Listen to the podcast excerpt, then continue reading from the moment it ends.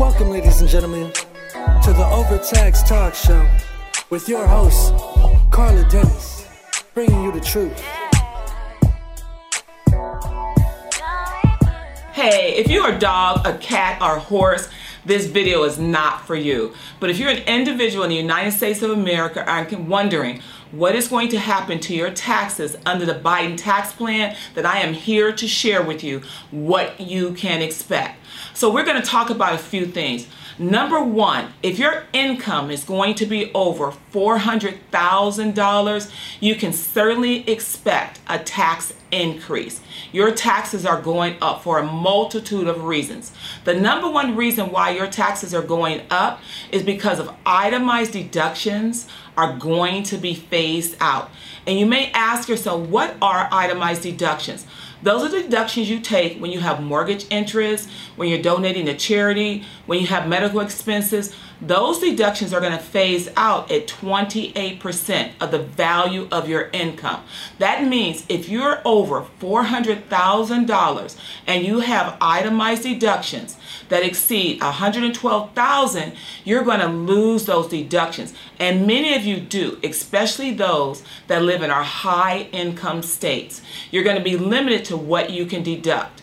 Your deductions could be carried forward, but right now they're talking about the deductions may not be carried forward. Something to look forward to or not look forward to. Number one, the other thing that you're going to be concerned about is the fact that the capital gains rates are going to be eliminated. What does that mean for you? That means if you sell appreciated property, a primary residence, stock, investment property, or anything like that, you're normally used to paying only 20% on the gain on that income. But you now are going to pay the gain at ordinary income tax rates. That is going to be significant for anybody over $400,000 because ordinary income tax rates can go up as high as 39%. And let's not even talk about the alternative minimum tax that is going to now be assessed against your income. So we already going to have a tax increase from that. But then there is some good news. There is going to be the replenishing of the first time home buyers tax credit. What is the first time home buyers tax credit? For individuals that are buying their home for the very first time, they're talking about giving you a credit against tax. And remember, credits are so much better than deductions because credits actually offset tax. So if you owe $10,000 and you get an $8,000 tax credit, that means that you will only then owe $2,000. So tax credits can be good when it comes to reducing your tax bill.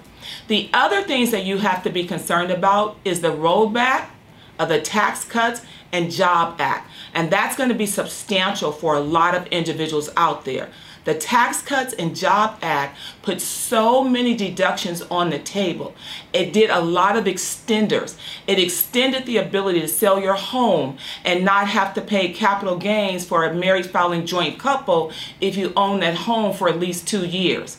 That Tax Cuts and Jobs Act also put in a lot of credits for individuals that are now going to get rolled back and lost under the new Biden tax plan. So if you're over $400,000, you're going to be paying more tax.